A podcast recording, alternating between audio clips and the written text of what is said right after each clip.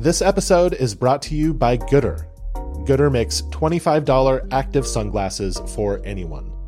So it was pretty sunny in Tulsa for the first couple of days of the tournament, and I definitely relied on my Goodr sunglasses to avoid getting too much of a heat headache. My pair is called Just Knock It On, and they're really great. They're a large size to suit my large head, and they have a golf specific lens that works really well. It makes things look kind of precise and sharp. I'm not exactly sure how it works.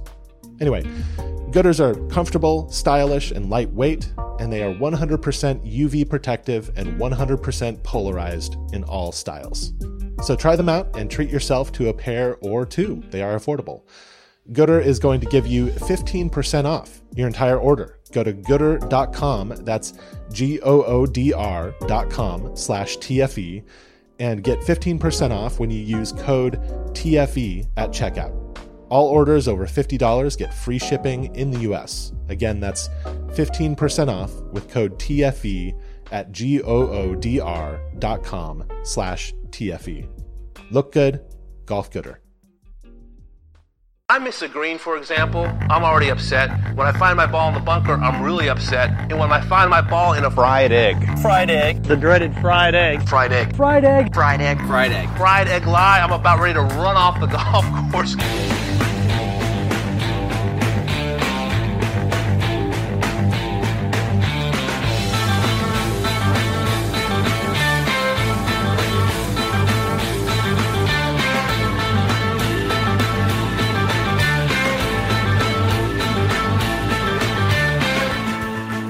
Hello and welcome to the Fried Egg Podcast. My name is Garrett Morrison, and today we have takeaways from the 2022 PGA Championship.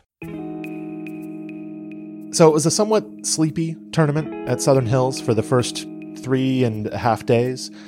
Rory McIlroy caught fire on Thursday, then fell back. Tiger Woods made an incredible effort to sneak under the cut line on Friday, but by Saturday evening he had withdrawn from the tournament because his body simply didn't hold up. And on Sunday, the top of the leaderboard was occupied by names like Mito Pereira, and Will Zalatoris, and Cameron Young, and Matt Fitzpatrick.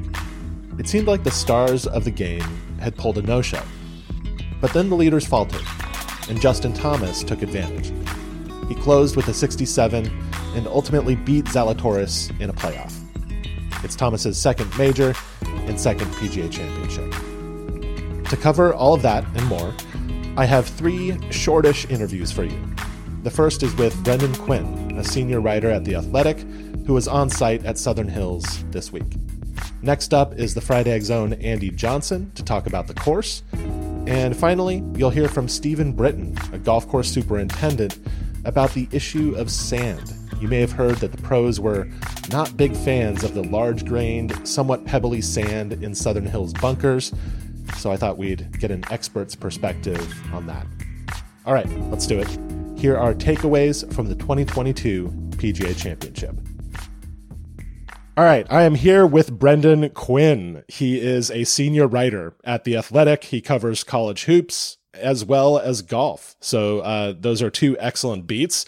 But we are here to talk about golf. Um, you can you can also talk about college hoops if you'd like. I'm sure. But um, you have been Don't tempt me. at the P- you have been at the PGA Championship this week on site covering the tournament. And so for you, when you're thinking about big takeaways this week, what comes to mind first?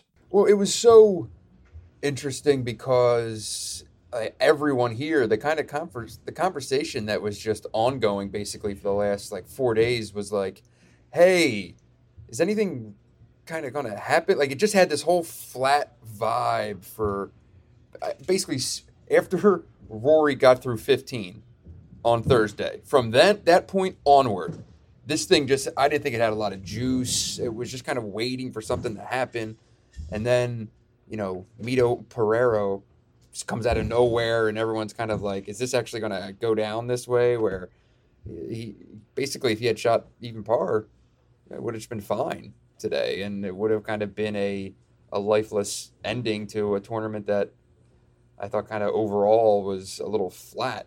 And then instead, you know, 90 minutes to go in in the tournament itself, kind of doors start opening and things start happening, and you know, I'm running around on the back nine, and it's may wait maybe there's this is going to get really interesting really quick, and that's kind of how it went down. Obviously, um, with with JT making that move, you know, when he when he buried that that long birdie putt on 11, the day really changed. Um, and it was so early, I don't think anyone really realized in the moment what what that putt meant. But um, you know, he had shanked the shot what two holes earlier, um, and yeah, he came back with a with a beautiful five iron on ten, that which was the same club he shanked.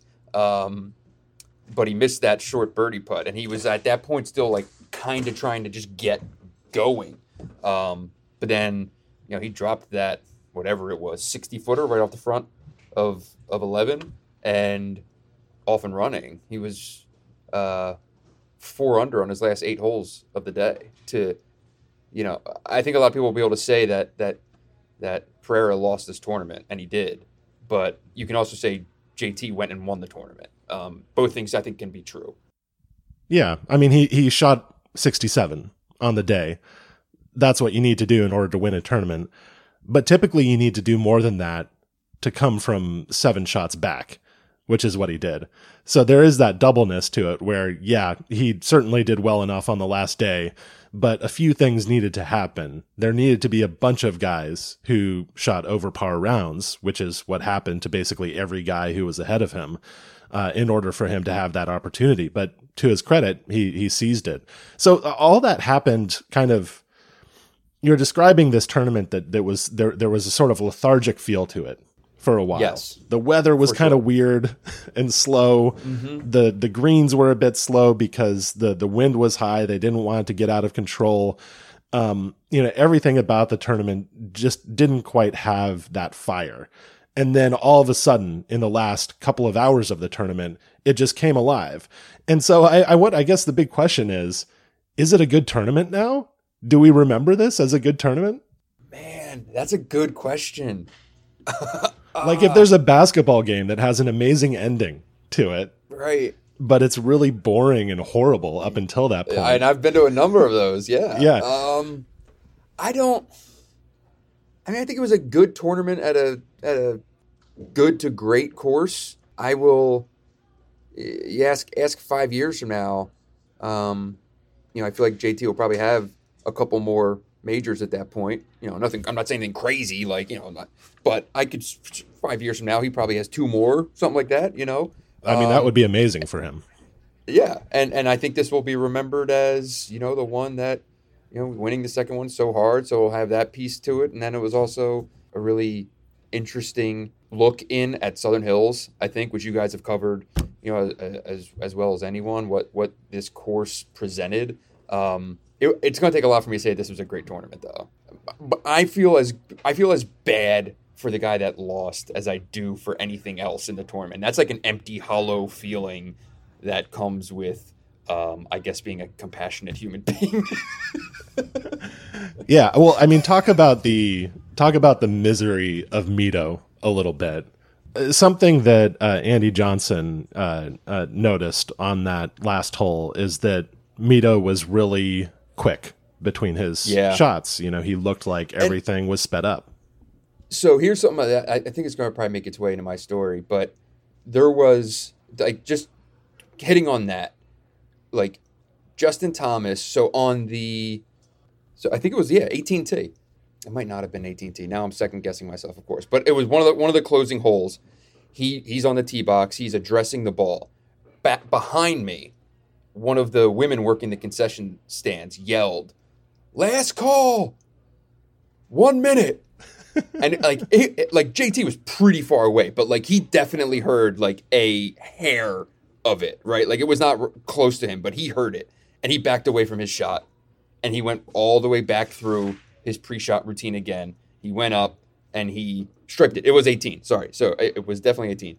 Um, and we know how that how that ends. He hit a great approach. You know, he could have made a birdie and won outright, but made a great par in a, in a clutch spot. Um, and then in the playoff on 17, as Zalatoris is standing over the ball, a siren went off in the distance. and it was loud. It was legit loud. And there's, in my mind, I didn't get a chance to ask him about it. I wasn't in his press conference, but I think there's zero chance he did not hear that siren. And, and he stayed put and he pulled the trigger. And it was a poor tee shot.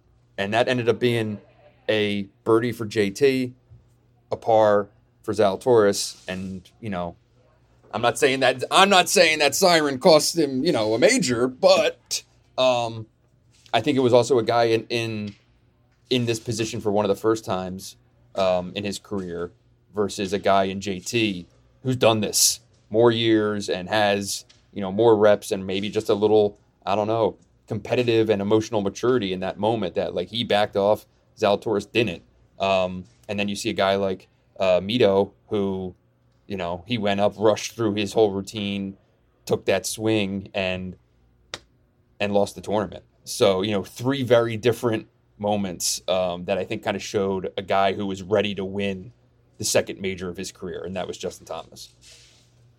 So, what did you see from Justin Thomas between when he finished on 18 and when he mm-hmm. started to play off? You mentioned that you I, kind of followed him. Yeah. I saw a guy who just wanted a chance to like get back in the arena, right? Like just wanting desperately to keep playing um because I think he felt like he was ready to go make the shots to to win this thing. Like there was no there was no flinching in him. There was there it wasn't a look of like concern or dread. It was just like drive. Like get me back on this freaking golf course right now so I can go win this thing. It was kind of that energy when Zalatoris came back onto the practice green um, as they were waiting for the the finish. Um, I'm 99% sure. I don't think JT looked at him at all uh, when he walked onto the practice green, and they both went through their routines. Um, they both went to you know their bags were stacked or standing right next to each other after they went through their their putting um, or their practice putts, and JT did not look at him once and then got on the back of a golf cart and, and drove off. Like he was very much just kind of tunneled off. And I think like that tournament ended, his round ended, but in him for him the tournament had not ended yet, right? Like he was just still kind of totally in that competitive mode that, you know, I mean that's that was some alpha stuff there. just the, the whole way that he carried himself. And then uh you know, I don't know if the broadcast picked up on it, but when he went back through the tunnel and got up toward um, 18 green to take a cart ride over to 13T for the first hole of the playoff. Um, they drove by the fans, and I mean, it was like a parade. Like he's sitting on the back, and people were just just going wild. And you know, he kind of flashed a thumbs up, and it was like you could tell that the like this was sports. You know, like it, it was kind of one of those moments that um, it was very much a like just high energy and to be able to keep your composure. Um, now, obviously, he pumped his right a little bit, but um, you you could feel a guy who was very much present in the moment. That is that approach is so indicative of experience because mm-hmm. it's so easy in those situations to speed up and do things too yeah. fast without even realizing it. And so it takes a little bit of experience to know if I just take this at what I think is a normal pace, I'm going to go too fast. So I've got to take a breath. I've got to slow down. And it seemed like that's what Justin Thomas was doing in, in that situation. And it's something that we've seen Tiger Woods do in yeah. many different yeah. uh, scenarios in, in his career when he's trying to win majors. It's something that we saw Phil Mickelson do last year throughout the entire round as Brendan Porath chronicled for our site, he was so slow that it actually annoyed Brooks Koepka. And it seemed like today Justin Thomas was taking his time. He was very serious, very focused, and intentional about what he was doing. Yeah, yeah, and you know, if you talk to uh, to Bones about it, like Bones likes to say that he has every shot in the bag. You know, JT has every shot out there, left, right, low, high. He can do everything. Soft hands around the green. He has every shot you you could want. Um, and he just has to trust it and not be so hard on himself. And if it did, uh, like today was very much that back nine specifically was, uh, I think, kind of the, the culmination of like those types of of thoughts where like you can hit any shot in the book, man. Like just kind of go out there and just and just do your best, and, and it'll it'll happen for you, right? Um, and yeah, I mean, talk about left, right, low, high. I mean, he hit all of those on on on the back nine, um, and some of the other shots that he just kind of casually executed were just just ridiculous. The, the, those back to back bunker shots he hit were insane, and that that the the bunker shot he hit on uh, on six after he hit that just a shank dead right, um, then put his second one off a tree, and now it's time where it's okay. Other guys, that's the end of their tournament, right?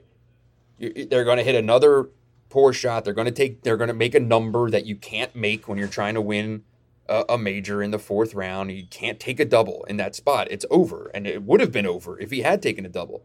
And instead, he pulled pitching wedge from hundred yards out in a bunker and hit this little cutty pitching wedge to 18 feet. He went up and he makes the putt. Right. That's that's how you do it. And um, not a lot of people can. So, you know, he's got he's got the stuff um, to certainly be, you know, the right at the top of the the world rankings and and be a multi-time winner. And I'm kind of curious to see what this does for him in terms of some juice, some momentum. You, you get freed up after. I mean, he waited a long time. This is not you know, low key. We all talk about Spieth and Rory and them waiting to win their next major. Like he was getting into that conversation. Like he was kind of there at that at this point. Yeah, and now it's sure. now it's off.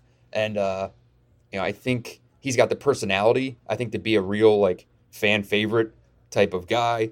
Um, you know, the way that he plays the Ryder Cup, he's the by far the most fiery guy on the team. You know, he gets interacting with fans. He's fist pumping. He's slamming beers. He's he's in it in, in that type of stuff and um, you know, maybe he could he can kind of carve his his place as a, I I think maybe a bigger kind of personality. Um, I agree. Yeah, the, the sport needs yeah. a, another kind of superstar to emerge. Yes. Someone who yes. is going to kind of stay consistent at the top level of the game for sure. Now, one of the issues that I think JT's persona is a is a whole different matter in this. Uh, mm-hmm. You know, one of the issues with him so far, as far as his the way he comes across in public is concerned, is that sometimes he does seem a little bit needy or a little bit thirsty, as as Andy and Brendan mm-hmm. would put it on the shotgun start. And maybe winning a second major will give him some more of that quiet confidence that tends to read a little bit better in public than than this kind of eagerness that he's conveyed so far. Uh, but that's kind of a separate issue. What, what's really interesting about JT's playing career is that he has taken so much more of like a traditional route to success. You know, it it took him a while to break out, really, because Spieth was obviously his same. You know, I don't know if they're exactly the same age, but they're around that. And Spieth broke out way earlier and had success mm-hmm. way earlier. It took Justin Thomas a while to get established on the PGA Tour, then to win his first major, and then it took him a while five years, in fact. It was 2017 when he won the PGA at, at, at, Quail Hollow, five years to win his second major. And what we're seeing from him is this kind of more traditional path to a great career that we've seen stars in the past take when careers were long and they tended to peak in when players were in their 30s. What we've seen recently is players seeming to kind of peak in their 20s. Rory has done this, mm-hmm. Spieth has done this, and then kind of drop off after that. It seems like the path that JT is on is a little bit more traditional and maybe it'll turn out to be more sustainable. That he'll win another major when he's 33 and he'll mm-hmm. win another one when he's 35 and he'll have more of that kind of like Phil Mickelson type career. I guess that's the hope is that you know, you know how Phil Phil Mickelson won more on the PGA Tour, I think, than than JT has to this I mean, JT's point. JT's won a lot. He's got like 18 wins, doesn't he? Something like that. He's got, he's got a lot of wins. Yeah, he's, so he's got, got a, lot premier of amount of wins, and he could yeah. add. But his game is going to age well. And just remember, like Phil Mickelson didn't win his majors until he was mature, yeah. and so we could possibly see a really exciting next phase of JT's career. But the thing is, we we always get caught in this, right? It, we we we see a ma- player win a major, and we say he's definitely going to win three more, and so we don't oh, know if that's going to happen in this case. It just seems like 100%. JT's arc is different. It just seems like you know, it's a little more old school. There's it, uh, the thing that really sticks out to me is it seems like there's like so little variance in his game. You know, like like there is the full package. A like his short game is there. His everything else is there. Um, it doesn't see, like he didn't win this major because he's on a heater. Right now, like he just went out and won the major.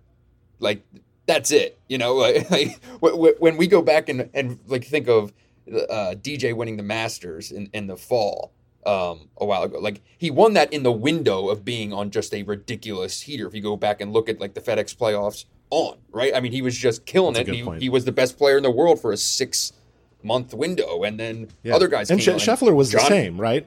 Where where Scheffler, Scheffler was on, was great heater. Scheffler was on a heater. Jon Rahm was Jon Rahm was on a ridiculous yes, heater. Yes, yes. Last year when he won at Torrey Pines, like I don't.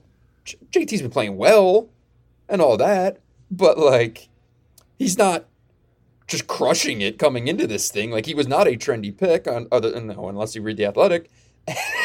but uh I, I do feel like his game like he just won this tournament because he just shot he just made shots and and he won and he found a way to win it. And like you can make a case. I mean, this is just totally narrative nonsense, but like you can make a case that that's kind of like more impressive way to win a major than when you're just kind of you're just feeling it and you, you everything the timing works out in your favor. Yeah. Well, he won this major from the bad side of the draw. He got a bad weather draw on Thursday and Friday. He played during the windy sessions on those days, played brilliantly, and then had a bad round on Saturday, a round that had mm-hmm. everybody, mm-hmm. I mean, most everybody, myself included, saying, JT has kind of blown this one. When is he going to finally close yeah. one of these out? and then he manages to just squeak out a 67 today. I, I, don't quite know how he did that because for a lot of the round, it didn't seem like he was playing that well. It seemed like there were a lot of missed mm-hmm. opportunities. And so, yeah, as you're saying, this is a a major win where he wasn't exactly lights out and he didn't mm-hmm. get every good break going his way. And that is impressive. You know, we've We've heard Tiger Woods talk about this before. Being able to win when you don't have your best stuff, or, you know, a corollary to that is when you don't get the best breaks. Being able to win in those situations is an indicator of somebody who has a kind of sustainable version of, of success in them. And so maybe maybe we'll see that from JT. Who knows? Do you think it's a what, what what's your take on having his father still as his coach and and this close to him all this time later. Like I've never seen Justin Thomas more than five feet away from his father, and he's now like yeah, a grown. They're man. very close. very. Yeah, I mean, you know, it seems to work for him. Obviously, he hasn't made a big change to his swing technique since he has come on tour. He's had basically the same swing and it seems to be a very kind of versatile, uh, versatile, versatile and malleable. I, I yes, combine yes. those two words. Uh, I um, like the other one. Versatile and malleable swing that that works in a number of different conditions and can hit a number of different types of shots. There's a kind of natural uh, grace to it, and so uh, it would be concerning if he suddenly went to another coach. Um, Right. I think uh, that a lot of players get caught up in the Tiger Woods model of I've got to make a big spectacular swing change, you know, go hire Butch Harmon or Hank Haney mm-hmm. or you know the the next coach to rebuild my swing and get myself to the next level. Um, when players who are not Tiger Woods try that, they don't tend to do very well and uh, and so it seems like Justin Thomas is sticking with what he knows in a pretty radical way by literally sticking with the swing coach who who raised him, and um, and so who who can question it at this point? I'm I you know I, I think uh, for him it, it would be a concern if he went away from that. Um, yeah, but yeah, I mean, there's That's no what, one formula. It, it's a the different things work for different people, obviously. it's one of the interesting aspects that there are in this hunt for a major that he's been on since 17. I do wonder like how many other guys would have after 3 or 4 years of that been like we're changing this up here, you yeah, know. that's a good point. You need to back off. Maybe I'm bringing in a coach whatever. Like they obviously made the caddy change which paid dividends, but they just stuck with it, which is hard. Like that's that's almost as hard as changing it. Is is believing that what you're doing is the right move because you know, even without the majors, he finished all of those years since 2017 still ranked in the top 10 in the world at the end of every year. It was uh, he finished third, fourth, fourth, third, seventh in the last at the at the year end um, since winning at Quail Hollow. Um, but he just never got to raise a major championship.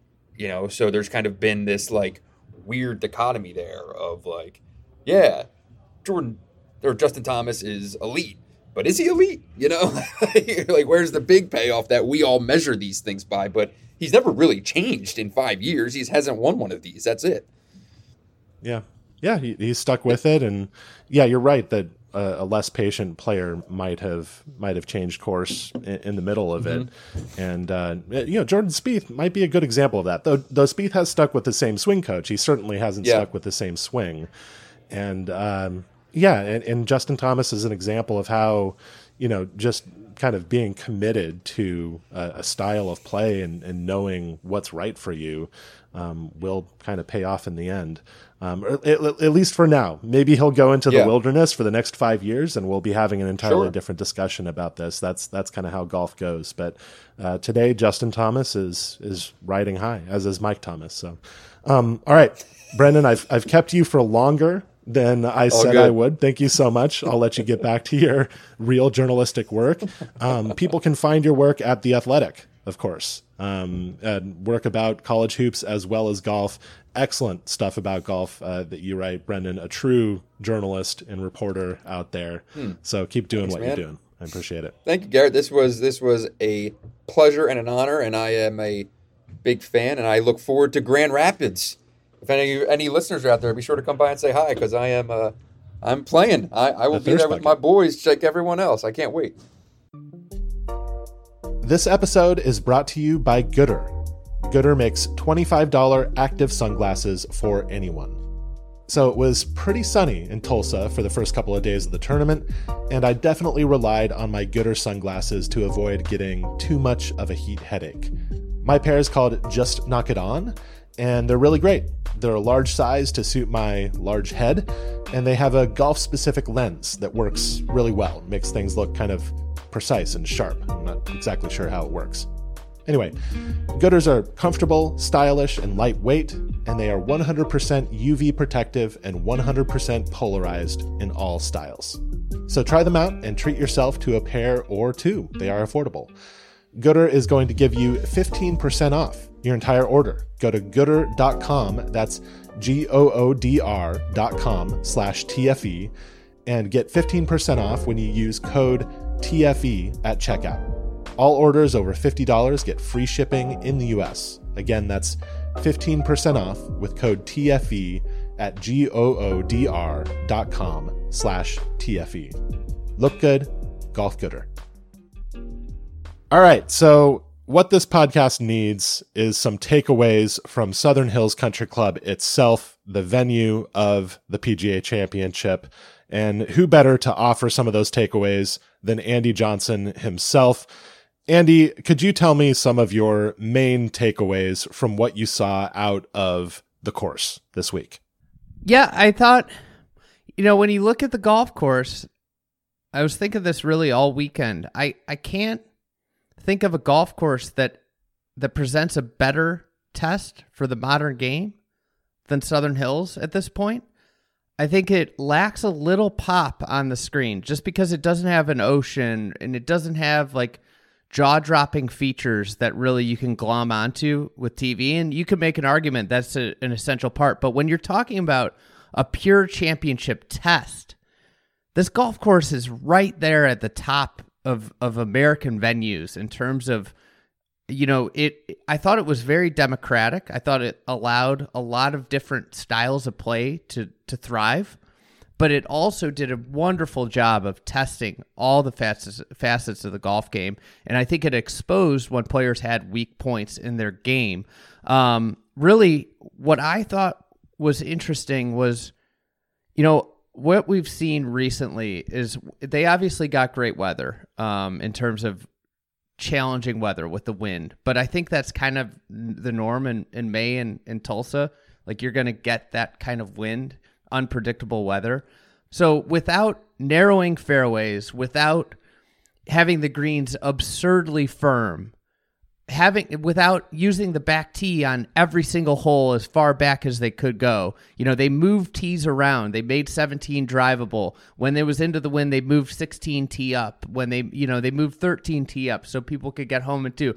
Like they did not try to curb scoring. They did not try to manipulate a number and yet the golf course really held its own. I mean, it was a it was a stern test and I I think it doesn't have the pop on TV, but when you look at the substance of what it challenge how it challenges players, I don't know if there's a better spot. I think like Shinnecock's the one that comes to mind, and you know they obviously had pretty absurd conditions. Like they pushed it to the brink at that U.S. Open recently, but that this golf course it, it really holds up.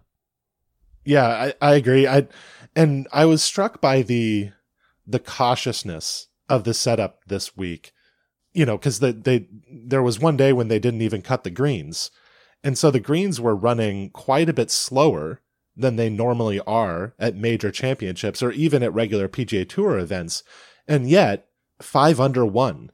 And so this course was still clearly uh, challenging for players, even though the greens were not kept at really really high speeds. And that's usually how courses like this can defend themselves is is through keeping the greens ultra firm so that a lot of the challenge comes around there. But it seemed like throughout the week with the elements shifting around the holes that were hard also shifted around. And so that was that was like a big thing where you know on the weekend for instance 16 the par 4 was really really hard because it was all of a sudden kind of into the wind. You know, it's it's really a crosswind, but it was more or less into the wind. On the first couple of days, that hole wasn't nearly as difficult, but number eight, which travels in the other direction, was incredibly difficult on those days. And so, because of the shifting elements, and because the the setup was kind of like smart enough to know where the edge was, um, in terms of what was too challenging or what was too easy, we got to see different holes standing out as some of the more challenging on the course. I haven't done this, and I'd you know I'd be really curious to look at weekend scoring versus week weekday scoring because I think what you saw was really two completely different golf courses, and there might have been players where that north wind really fit their game, and they thrived maybe on the weekend, and then there were players that that Southwind really fit their game. And and you know, everybody's been piling on Rory. But maybe he just the golf course fit his eye a little bit more with that south wind. Or, you know, and obviously he played kind of a mediocre round at each of those wins. But that I think is one of the compelling things about the golf course was how how it changed and and everything. And I think like if we go through every facet of the game you can see why Southern Hills stood up and provided such a wonderful full examination. So on the green, it has very undulating greens and it has small targets, you know, at the green. And that that makes approach play really challenging, but it also gives a huge, you know, it tests your putting. You have to play a significant amount of break. You have to be a really good lag putter if you're if you have a 40 footer. Um, it you know is a wonderful test at the green. You know, and you saw players like Cam Smith is one of the best putters in the world. He had an amazing ball striking week. He finished first in strokes gained tee to green. I think he was second in strokes gained approach, and his putter let him down. And he finished like he putted really poorly and he finished 15th. He couldn't just get by with a with one club holding him back. Now, if you look around the green, that short grass and its impact, you know, it sent balls further away. But where I really like one of my big takeaways was Mito Pereira on the final day. He missed a lot of greens. He was pretty spotty with the chipping. What I noticed was when he was in the rough, he was very good. You know, that extra cushion, that's an easier shot. It's a more comfortable shot. He was really nervous. He talked about this in his in his press conference. He got more nervous every day. And you know where he was really really bad on Sunday, all day on Sunday, chipping from short grass. And having been nervous in golf situations, when you have to hit that perfect that that short grass really separates mediocrity from greatness. And and sure, like people will look at it and be like, well, it, it makes that shot easier. It makes the shot easier if you hit it perfect. If you hit it perfect, you're going to end up two feet away. But what Mito Pereira was doing all day was hitting really clunky chips. And he was leaving himself 15 feet regularly for par or 15 feet for birdie on 17. Like everybody's going to talk, oh, that putt finished a half revolution short. Well, it was a really bad chip you know, given the situation, given you're leading a major championship, like you're everything's clicking on all cylinders. But that was a microcosm of the entire day. If he was on short grass, that chip, those chip shots were clunky all day, and it started on the first hole. If I if I recall correctly, he ended up short of the bunker, and he had a really bad chip to like 15 feet. He might have been in the bunker, but either neither. all those chips off of that short grass were really, really shaky for Mito Pereira, and it's because the margin for error is so much smaller when it's short grass versus rough. And if you're nervous, that's when that comes to the fore. You know, like these guys are good enough so that most of the time, under normal circumstances, hitting a chip off of short grass is not going to go wrong very often. Yeah, go watch them go watch them around a practice green. It's it's unbelievable. Yeah. That and and so this is not to say that these guys are like 15 handicaps who can't properly execute any variety of chip off of short grass. It's just that when you get to Sunday at a major championship, funny things start to happen when you're on short grass because that is just a little bit uncomfortable. When you have that cushion of rough or when you have that cushion of fluffy white sand, then you just feel like there's a little bit more that Room you can air. play with there. Uh, you can swing a little bit harder. You can put your club further under the ball and you're not going to chunk it. And so you just have that margin to play with.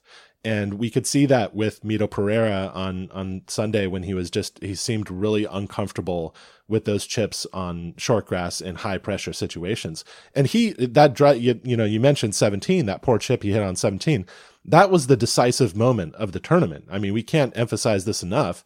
He hit a great drive there. He put himself in an excellent position on that hole, but he kind of duffed the chip and he ended up missing the putt, but he shouldn't have been expected to make that putt because it was like a 15 footer. He's not going to make that putt most of the time. And so then he goes to the 18th tee. He has a one shot lead instead of a two shot lead. And of course, he double bogeys 18 um, super challenging closing hole. And uh, and so the short grass really played a significant role this week for sure. Yeah, and that, so further pushing back, right? You know, it, the other thing around the green was the bunker sand, and and I'm sure I know you talked to Stephen Britton the, probably. there'll be this, a segment later in this podcast yeah. on the bunker sand. Yeah, but that not, not also, on this specific bunker sand, but on bunker sand in general. That bunker sand that wasn't to tour spec made it more difficult. It made it it mm-hmm. challenged it it rewarded better bunker play. Um, it made them adjust. You know, it made it a hazard, and it also had an impact when you pushed back to approach. What tested, you know, it made a more of an emphasis on approach play and driving the golf ball and getting the ball into play off the tee, and like that. That bunker sand had an impact all the way back to the tee because the bunkers weren't good spots to bail out. It, like you see pros bail into bunkers because they know it's an easy up and down. It wasn't necessarily an easy up and down this week. Um, the other thing was bunkers really captured a lot of balls. I felt like with the short grass and the bunkers, what you saw was balls rolling into the bunkers, which were ad, uh, unad, an unadvantageous spots to play from. But then when you go back to approach, it was a challenging approach play course because you're constantly hitting up or down from from side hill lies, flat lies, different lies. I thought 16 on Sunday was great. Everybody hitting to that that long iron into a green from an upslope. It's a really hard shot not to hang right. And we saw so many players hang it right, end up in that right bunker. I, that's where Cameron Young made his double bogey from. You're, it was rarely stock shots with the wind. So it challenged the approach play very, very significantly. Whether you were in the fairway and then when you were in the rough, it was very unpredictable. You saw a lot of flyer lies. You saw balls that came out dead when they thought they were flying. So the rough wasn't predictable and just hack it out rough. It was, I'm not sure how this ball is going to come out. It again, a full examination of approach play. And then when you go back to the tee, 30 yard wide fairways allow people to hit good tee shots and be rewarded for tee shots. When you get down to the what we'll see in 3 weeks, 20 yard wide fairways at the country club, you can hit a great tee shot and hit it in the rough. And that's kind of silly in my opinion. You want to see these guys be able to hit, you know, you go down those fairway statistics.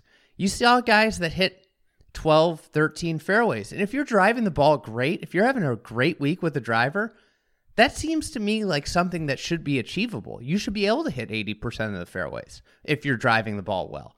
And that's, I think, one of the great things that this co- golf course did was it allowed people to excel. And that's why you saw some variety on the lead. Like you saw a, Abe Ancer was in the mix because he's a very accurate driver of the golf ball.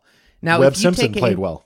Yeah, if you take Abe Ancer and you put them in those fairways are 20 yards wide instead of hitting like i think one day he hit 13 or 14 fairways he might hit nine and all of a sudden those four fairways that he would have hit that he didn't hit turned probably into from birdie holes into bogey holes and that was the thing that i thought as a whole it was really hard to go around that golf course without making bogeys but it was feasible to go around that golf course and make five or six birdies because you are often approaching greens from short grass. It gave people the opportunity to hit great shots. It gave it was achievable to score, but it was very very very difficult to avoid mistakes. Yeah, and and things can go sideways quickly. You know, we we saw guys shoot 65 one day and shoot 75 the next day. And so if you were a little bit off, you could just kind of get rolling in the wrong direction at the course.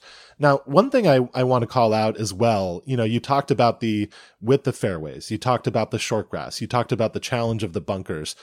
I think of a piece with all of that is the way they have approached the trees at Southern Hills. They haven't gone for like wholesale removal. They haven't gone with the Oakmont program or the Inverness program where most of the trees have been removed. Maybe most of them have been removed because there were a lot of them there before. But there are still a significant number of trees at Southern Hills along the fairways, but there are gaps between them. And so what this means is that when guys miss the fairway by a substantial amount, they often have a route to recovery but that route to recovery is frequently over, under, around. They have to manufacture some kind of great recovery shot, but they can do it. And they, they see that little space where they can get to the green and they're like, you know what? I think I can pull that off. I'm going to go for that. And what that means is we get to see exciting shots. We get to see guys fail to pull off those shots, and we get to see them succeed in pulling off those shots. Both of those are more exciting scenarios than just chipping out sideways from a forest, which is what happened at Southern Hills before. Now, we heard Brandel Chamblee complaining about this dynamic on the telecast, not on the telecast, but on, on live from. And that baffles me because why do you want to watch players chipping out sideways just because it's more difficult when you get to see this wonderful array of escape shots? And, and that's what we saw this week because of the way they've approached tree removal. They haven't taken out all of them, but they've taken out enough so that there are significant playing gaps between them. Yeah, and I think like the 18th hole is a perfect example of tree removal and fairway expansion, and we saw it play out so pivotally with the with the closing groups. All right, Justin Thomas in regulation hits the perfect drive. You know, he puts himself into position and gives himself a legitimate chance at birdie because he played the hole excellently. Will Zalatoris gets pretty lucky, hits a tree, kind of spits him out, and ends up, you know, where he has a shot. You know, granted, he's in the fairway, he's in the short grass, but he has trees in front of him. He had to hit a big cut. But by it being so many people would be like, why is that short grass there? By it being short grass, it allowed him to try to hit a 30 yard cut. If he was in rough there, it would have been impossible to move the ball that much. He wouldn't have been able to get the spin on it. Yes. Yeah. You wouldn't have been able to manufacture the spin to get that cut, to hit that cut shot. And it also, by having it short grass there, it makes that creek so much more relevant. And that was a spot where that creek had been kind of diminished. And sure enough, one group later, we saw the impact of short grass not being trees. You know, if there were trees still there, there's a good chance that Mito Pereira's ball, if it's thick, rough, and trees, Mito Pereira's ball is stopped short of that creek. Mm-hmm. And he could still probably have a good chance at making four. But because of that short grass and bringing the creek, and how many shots did we just see that creek and the short grass really play an impact on on that hole and on other holes where you know, it's just accentuated when you bring the short grass to the hazards, just like the bunkers, just like the creeks. Bringing that short grass to them so that balls can get to it and not have them stop on the way in. Yeah, agreed. And and I was really glad that the playoff highlighted 13, 17 and 18 because I think those holes show a lot of what Southern Hills has to offer. Uh, while we're talking, we've been talking about good things. I, I do want to touch on something that I also was thinking about. Um, and I think you, you wrote a piece about the tee box on, on 13 and the complexity and the challenge and how awkward championship golf has become at historic venues because of distance and how far these guys are hitting it. And I thought Southern Hills did so many things well. It uh, and it, it was an astounding test, but it also illuminated just how awkward championship golf is at historic venues and the lengths that you have to go to make it relevant. You have to have like Southern Hills is a big ballpark, but they needed to make it bigger. And they found these places that made for really awkward green to tee transitions, awkward flow for spectators, uh, all this stuff. And you also saw holes where there isn't an option to go back, like the 12th at Southern Hills, which is one of the course's most dramatic, most, you know, historically great golf holes. You saw reduced to driver wedge, a 470 yard par four that just has this great topography that just you know it just drapes over this hill and it was reduced to nothing it was reduced to a nothing burger it was driver lob wedge for Rory. It was a Crazy. flip wedge.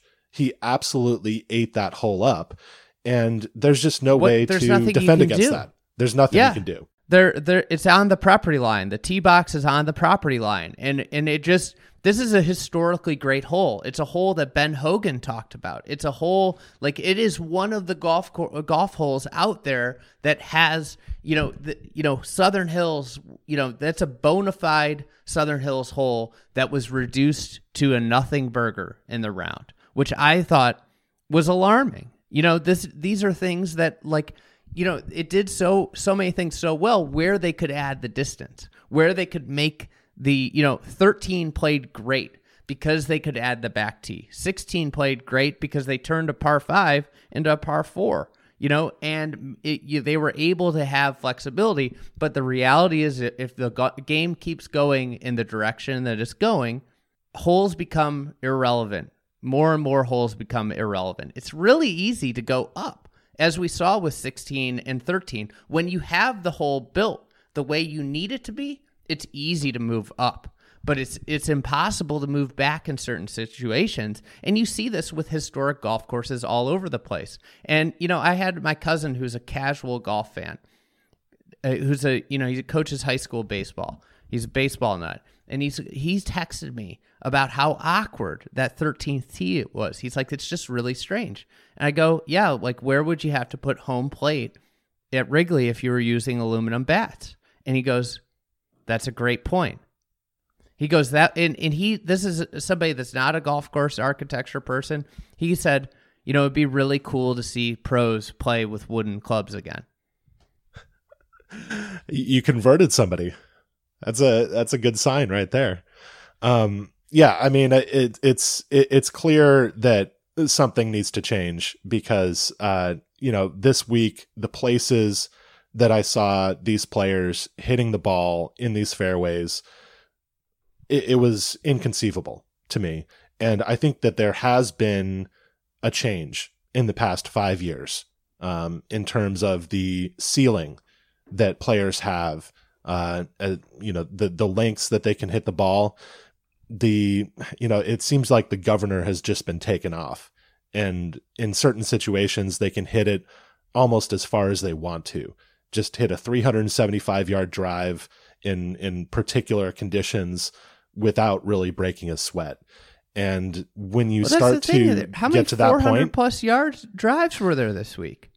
a, a ton. And on the first hole when that was playing downwind they turned that hole into mincemeat as well. That's another par four that's supposed to be somewhat brutish that was you know taken down to a driver pitch hole on the first two days. Now when it played into the wind it was a little bit closer to how it was intended to play but it was stunning this week how far players were hitting the ball on certain holes. And and you know when when you're hitting the ball 400 yards a par 4 what is a par 4 anymore? Is a par 4 700 yards all of a sudden? So so here's the thing. What was what was 16 playing like 550, 540? yeah in that range 530 Okay, so 16 and 13 I think are like perfect examples. So if you want a par 5 to be a risk reward hole at this point, 660 yards? so 5 5 was 660 from its back tee and thir- 13 was 630 those holes presented um, risk reward holes. And it just shows like you have to have that space for it to play like a, you know, somewhat of a par five that you have to think about. And then when the wind's into it, you have the ability to move forward. So, like, if you start to think, expand out on this footprint idea from this, is that I think like you could take away the par fives played like par fives this week. And that was one thing that really helps curb scoring. They weren't auto birdies. You had to play them well. Um, so you need 650 ish yards, and you can adjust up and back based off of weather. Now, for par fours, like a long par four, I thought 16 played really well as a long par four, but it was adjusted from 530 and up. And and you start to do the math, and it's just inconceivable for any historic course to keep up with this. Because if you wanted to do the same exercise with one, your tee box would be on the other side of the clubhouse effectively. Yeah, some sometimes I think about what they'd have to do to Cypress Point to make it play properly for a field like this, and yeah, it, it's just uh, ridiculous to to think about it. Something needs to be done because cour- uh, courses for pros right now need to be so much bigger than courses that are intended for members or amateurs that it's just going to be completely unreasonable for clubs to host championships. They're going to need to build new courses, a set of new courses that you only play professional tournaments on, unless there's some kind of bifurcation. So, um, you know that that's apparently what the USGA has its eye on right now, and and let's hope they act quickly. All right, so we have gone twice as long as we intended to go, Andy. Um, thank you for your course takeaways. This was really interesting. Appreciate it. Good luck with the move.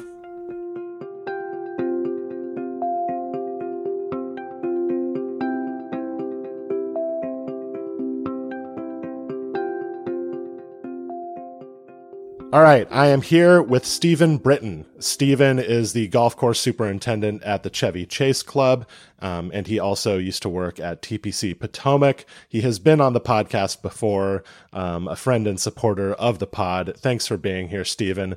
We were going to talk about bunker sand today because it was a big topic of discussion during the PGA Championship. There were quite a few players who were unhappy with the state of the bunker sand at Southern Hills. Now, having played Southern Hills, I can tell you that the bunker sand is just fine. But uh, I thought we would have a discussion about how superintendents go about choosing bunker sand, what goes into the preparation of bunkers for tournaments, and some of the expectations that players might bring to this uh, when they come to to play a course. Um, so, first of all, Stephen, uh, what does go into choosing bunker sand? What different types are available, and you know how do you kind of come to a decision about what to use? Right. Uh, thanks for having me, Garrett. Um, absolutely, there is a lot of testing that goes into testing bunker sands for superintendents. So when superintendents might be doing a bunker project where they're going to be purchasing a large quantity of bunker sand to rebuild their bunkers, say, they will go through extensive testing to make sure they pick the right bunker sand. Because, you know, if you're doing a million dollar plus project, you want to make sure you pick the right sand because once it's in, that's challenging to remove and switch out and expensive.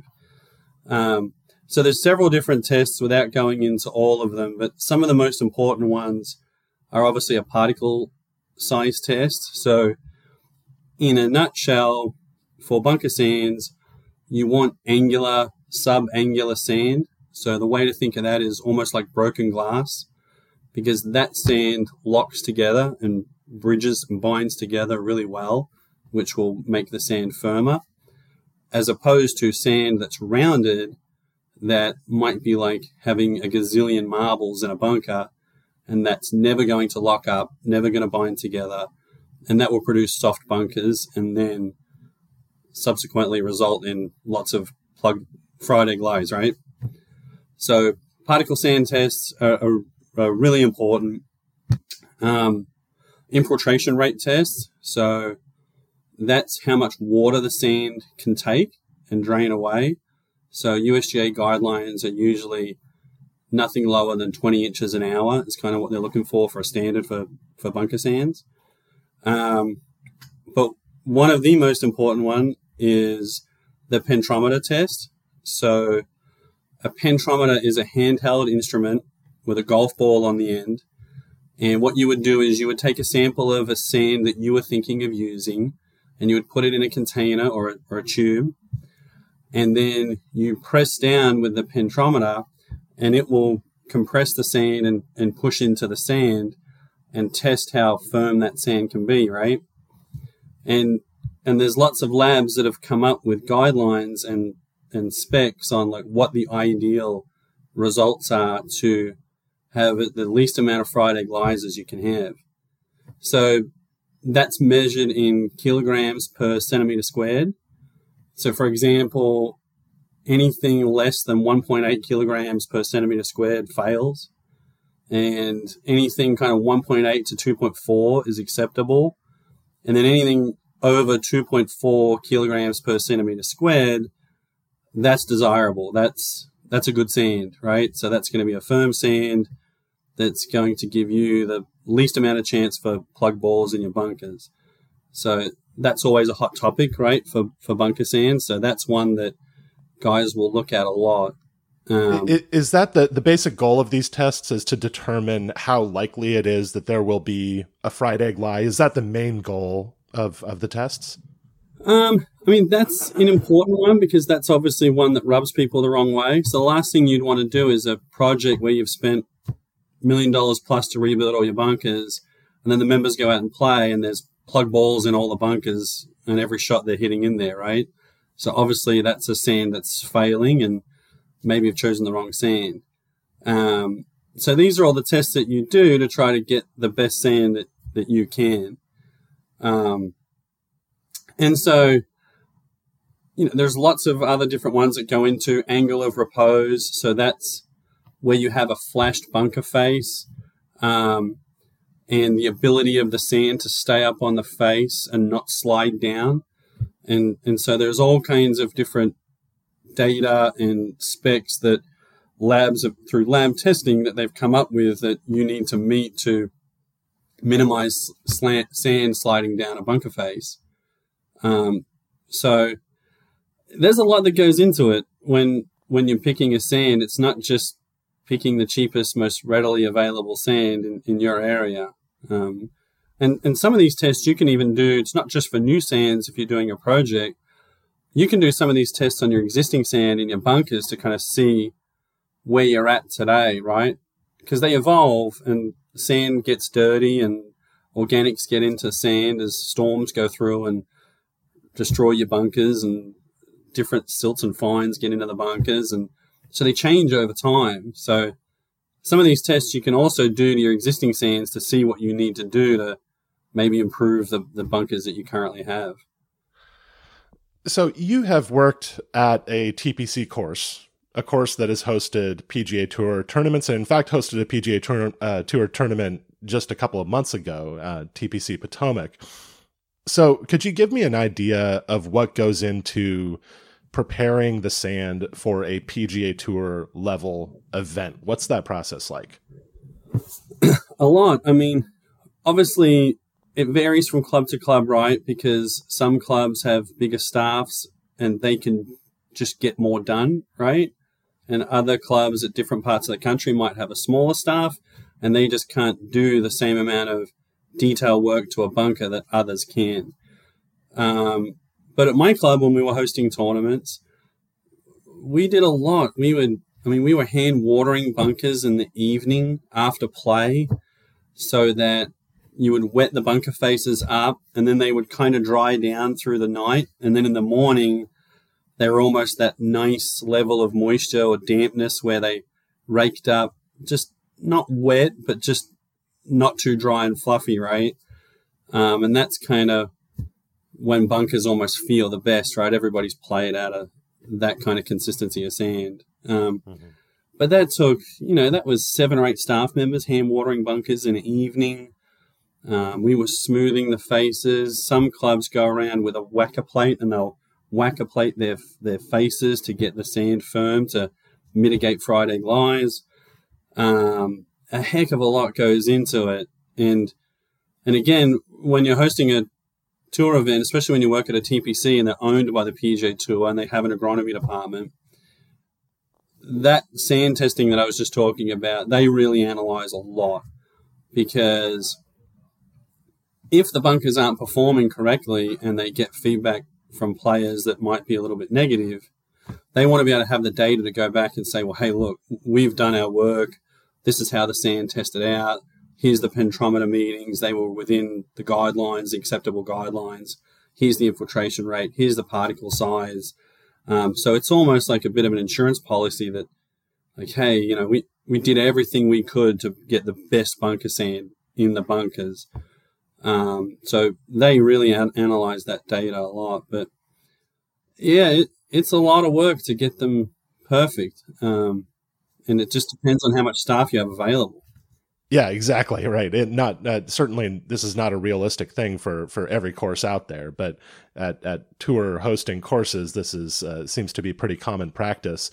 Uh, do you have a notion of uh, what tour players are often looking for when they look at a bunker sand? What what are the kinds of feedback that they give and what are the standards that you think they generally have for their experience in a bunker?